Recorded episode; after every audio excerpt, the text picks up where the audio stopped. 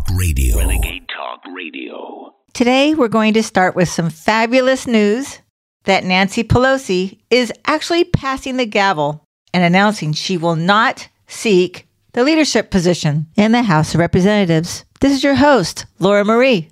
While the red wave really did happen, there were a lot of voter irregularities throughout the whole country. If we had secure, normal elections like we did in Florida, the whole country would be red, just like Florida. It's my opinion, but it's pretty obvious. You know it, and I know it. I'm sure none of you will forget, just like I haven't. We talked about this about a month prior to November 8th. In Pennsylvania, they sent out 250,000 blank ballots to unknown locations. And then in Colorado, they sent out 30,000 before the election, like about a month before. Arizona sent out 25,000. Nevada sent out 20,000. New Mexico, California, New Jersey, Michigan for sure, even Wisconsin. Thank goodness that Ron Johnson actually beat the attempted steal. Remember how they said he was up like eight points and he only won by a very slim margin? And why the polls were off, way off across the country? Think about it. Because they cheated. Here's a good example. In California, how could they call the election for Gavin Newsom within 24 hours for governor? And yet, still today, they haven't called two House seats that I know of in California, District 13 and 22. District 13 is John Duarte. He's a Republican with 50.3%, with 95% remaining, and called the governor's race within 24 hours. And then in District 22, David Valadao. He's a Republican with only 86% reporting. How can that be? Doesn't make any sense, does it? But he's ahead at 52.7%. Are they going to do harvest balloting again? I'll never forget in 2018, the first Korean American woman, Representative Kim, she won. Eight seats won in Southern California. And a whole week later, they reversed it on her with harvest balloting. They paid $25 to homeless people for their votes because harvest balloting is legal there, just like Nevada. So, how could they call for Gavin Newsom and they still have two seats left remaining? I'd also like to know how the Republicans had 211 House secured seats called, and then Democrats had 190. And they started creeping up. And then Republicans went to 212, and the Democrats had 201. And then on the 18th, Republicans had 219. They secured the House. And Democrats had 211. Two days ago in Connecticut, they flipped a seat that was won by a Republican and they gave it to the Democrat by 10 votes in a recount.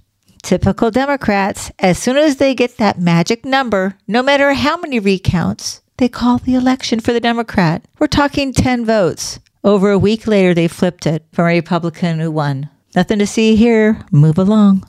In my opinion, and talk on the street, they stole the House and they stole the Senate. And what I mean by they stole the House is when they rigged this election, they had no idea that four House seats in New York were going to flip red.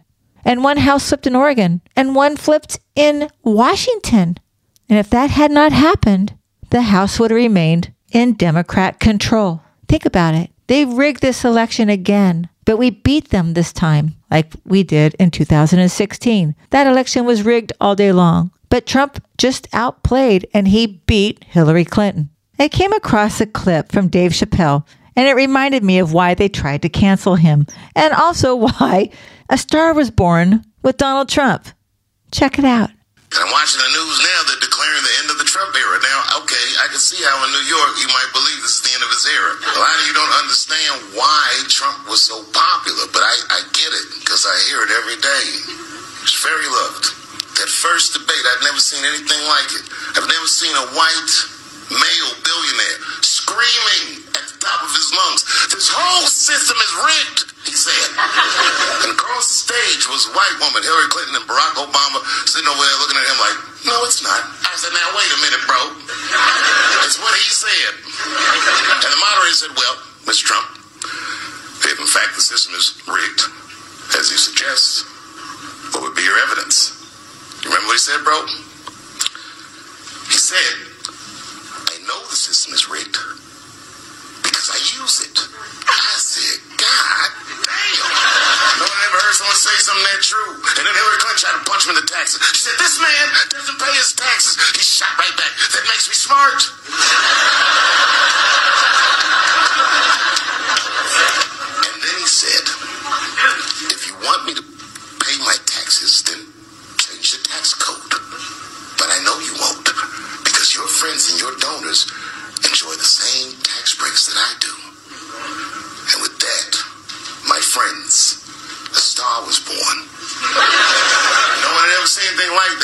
That. Was pretty spot on. And why the left has been trying to silence him.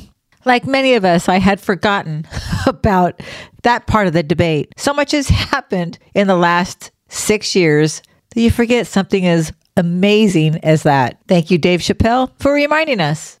So I hope and pray by the end of next week, we will have a final count of how many Republicans there are in Congress and how many Democrats.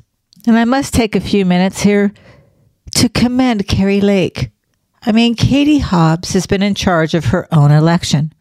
A year ago, when Kari Lake decided to run for office, she sent a letter to Katie Hobbs asking her to recuse herself for being in charge of her own election. And of course, she ignored it, just like she refused to answer any questions by the media. She ran from them, and just like she refused to debate Kari Lake. Many don't know this, but Katie Hobbs has been sued for racial comments, and she lost. She actually used Arizonans' taxpayer money to pay off the people she lost to. Who does that? Like you, I am so tired of these Democrats. All they do is cheat and give a bad name to the few Democrats who are still moderate and more trustworthy. I have to say, in Colorado, where Lauren Boebert, she won, and it's been by a tight margin, and their state law requires a recount. Well, her Democrat opponent said, Why? We have very fair elections. We don't need to do a recount. And he conceded. I'm not sure if they put that in the Republican column or not. I doubt it, but I thought that was very honorable and very rare of the Democrats in office today. And what many are unaware of and recently came out in Arizona 40 Republican lawmakers, or basically the RNC, had roving attorneys quietly monitoring Maricopa County voting centers. One has finally released his damning findings, and he reported with the first round of counting over and the battle just barely beginning, some preliminary shots are being fired in what is expected to be a bruising post election struggle over which ballots should be counted in the race to become Arizona's governor. The media organizations have proclaimed Democrat Katie Hobbs the winner, although the gap between her and Republican Kari Lake is less than 20,000 votes, which means even in the best of times, a recount would be held. Let's not forget the 25,000 ballots that were sent out in Arizona, unnamed before the election. With short supply from the state's battles over the 2020 election, results still fresh. Both sides are digging in, lawyering up, and firing broadsides at the other before the recounting and lawsuits even begin. Recently, there was a report out. Kari Lake, the her campaign spent over $2 million to monitor the counting of votes and to be prepared for lawsuits based on facts when and if necessary. These 40 lawyers were known to be located in the war room, with these roving attorneys monitoring polling places and vote counting operations. The Lakes campaign chief's political strategist said, and I quote, this is the most robust election day operation and post election operation that Arizona has ever seen. A glimpse at what the Lake campaign might use as for her lawyers was shared with the Western Journal in a form of report and what they saw on election day. They reported that 10 of these 40 attorneys out of the 16 that have responded to a survey covers 115 voting places out of 233 of them in Maricopa County alone. Overall, they wrote 72 of the 115 vote centers, that 62.61%, that they visited had material problems with the tabulators, not being able to tabulate ballots, causing voters to either deposit their ballots in box number three, spoil their ballots, and revote, or get frustrated and leave the vote center without voting. In many vote centers, the tabulators rejected the initial insertion of a ballot almost 100% of the time. I mean, I don't know about you, but I saw a live video in one polling place of hundreds of people staying in line for hours to vote. The attorneys attempted that night, because of all of the irregularities of the voting machines, to extend the time of the closing of the polling place by two hours, they were denied. They were denied, and those poor people had to stand outside in the heat. So, with many vote centers, the tabulator is rejecting the initial insertion of the ballot almost 100% of the time, like I just shared. They might still accept the ballot on the second, third, fourth, up to the sixth attempt. Is that not crazy? Many ballots were not able to be tabulated by the tabulators at all no matter how many times the voter inserted the ballot. The percentage of the ballots were not able to be read at all by the tabulators, ranged from 5% to 85% at any given time on election day, with the average being somewhere between 25 and 40% failure rates. In the beginning of the election day up until the end, the strong consensus regarding why the tabulators would not read certain ballots was that those ballots, in particular the barcodes on the side of the paper, were not printing dark enough for the tabulators to read them. this report also said the findings contradict county officials that only 70 polling places had issues and that they were insignificant in the entire scheme of the election. That's just not true. The other major finding in the report was that 59 of the 115 vote centers they, they visited, which was 51.30%, in many cases, voters had to wait for one to two hours before they received a ballot for voting. That's just not, doesn't include that long line we were talking about.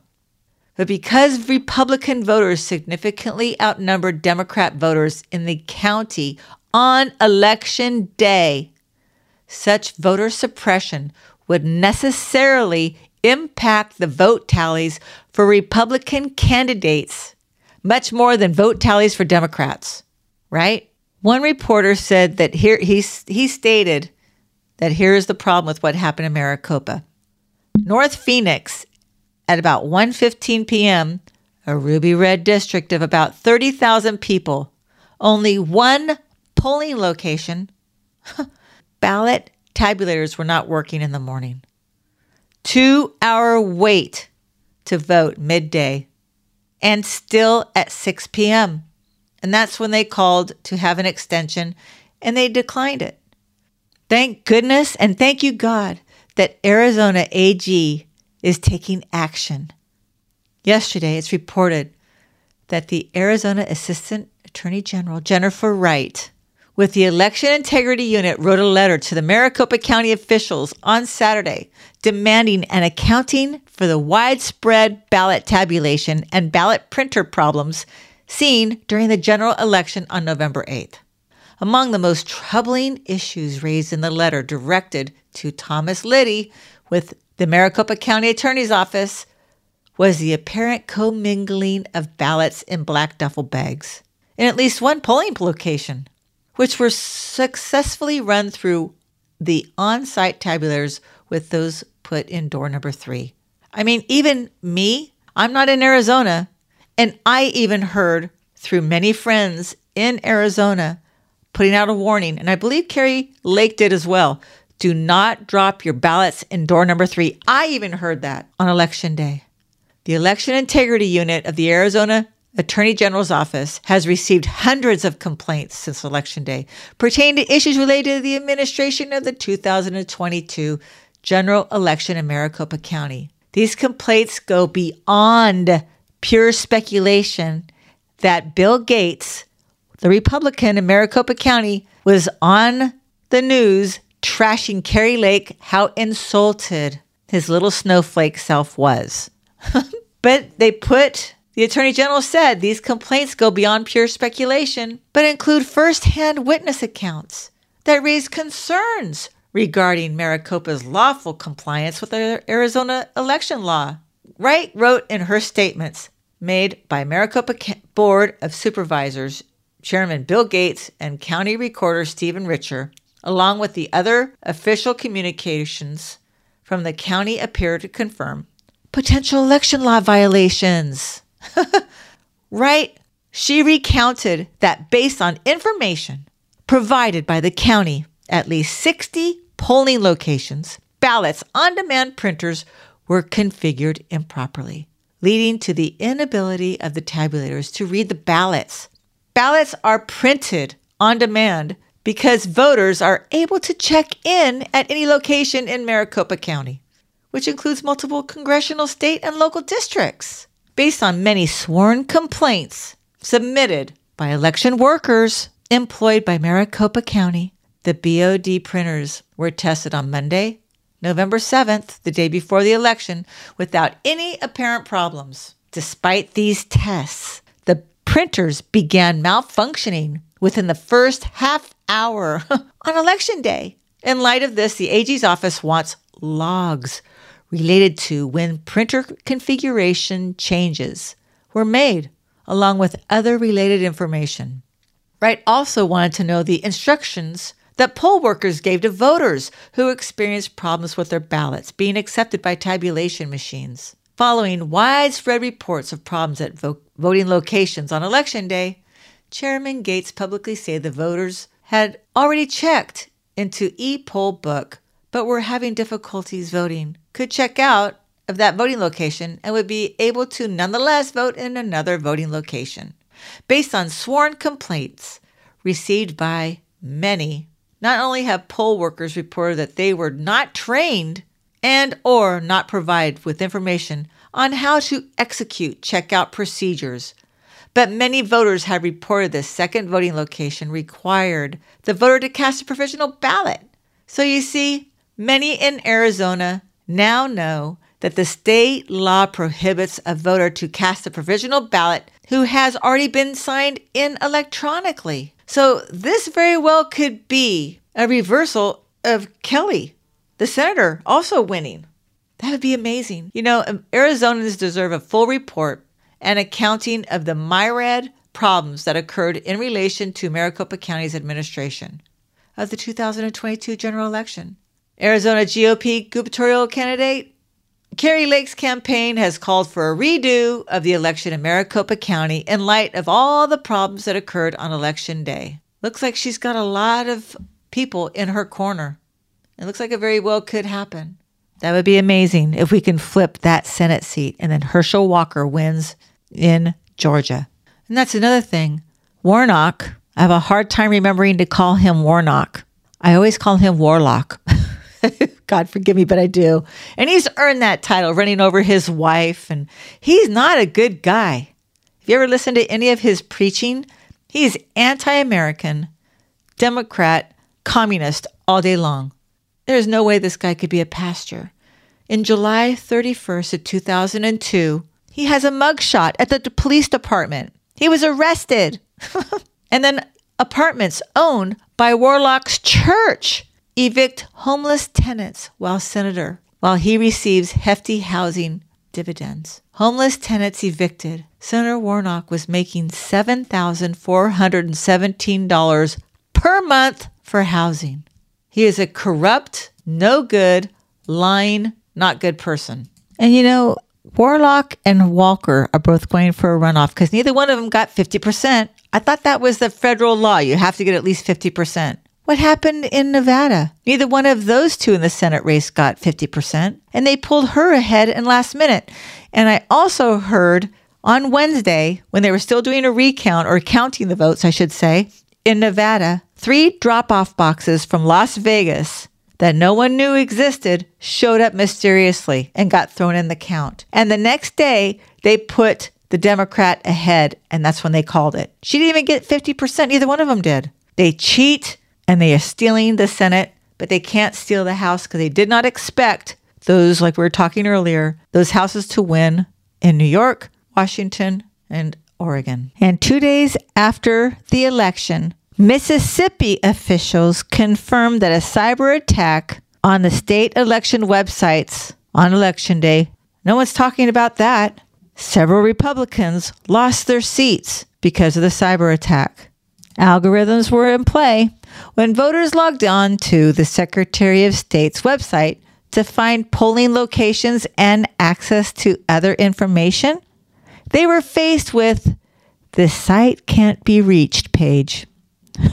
Go figure. And let's not forget Mitch McConnell. He spent $10 million trying to get Murkowski elected over a Trump backed opponent.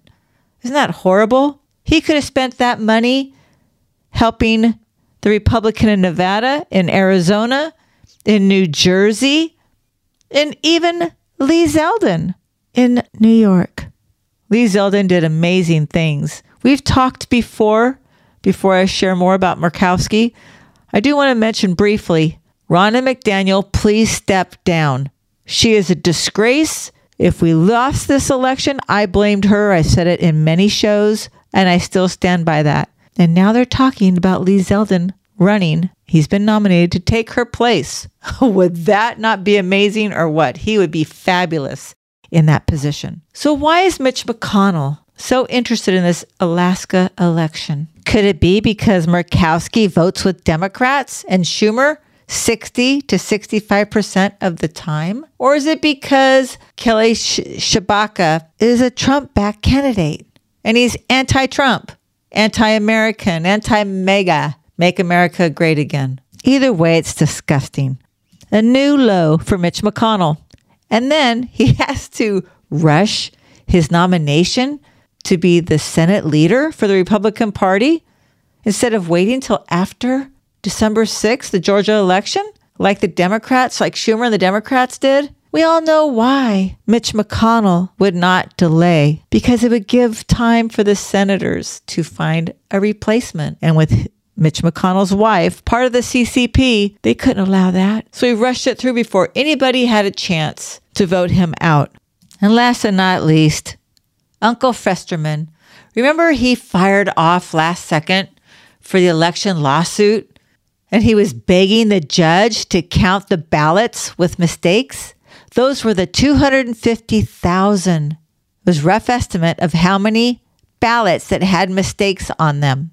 And he demanded and threatened with a lawsuit. We talked about this before to count those with unrecognizable names and the signatures that didn't match or dates that were wrong or even not dated. And the day before on Monday of the election, the government stepped in and they ended up counting those votes. And that is why we are stuck with a guy who will never recover from this heart attack. And those who think he can and he's going to go into therapy, it's all a lie. He is permanently damaged and he does have brain damage. He just does. I'm sorry this happened to him, but it's hard to have sympathy for somebody who should have bowed out of the race knowing his condition. It just goes to show what a bad person he really is and how he's going to be bad for the people of Pennsylvania and for the rest of us here in America. And with that, thank you so much for tuning in after this nail biting election. It's been nerve wracking. If you would like to reach me, I'd love to hear from you at talkonthestreet.net or you can just reach me at Talk on the Street with Laura Marie. Because remember, I am our voice, the people's voice. We the people. God bless you. And God bless America. With us winning back the House, we actually have hope. Thank you, God. We'll be back tomorrow. You're listening to Talk on the Street with Laura Marie.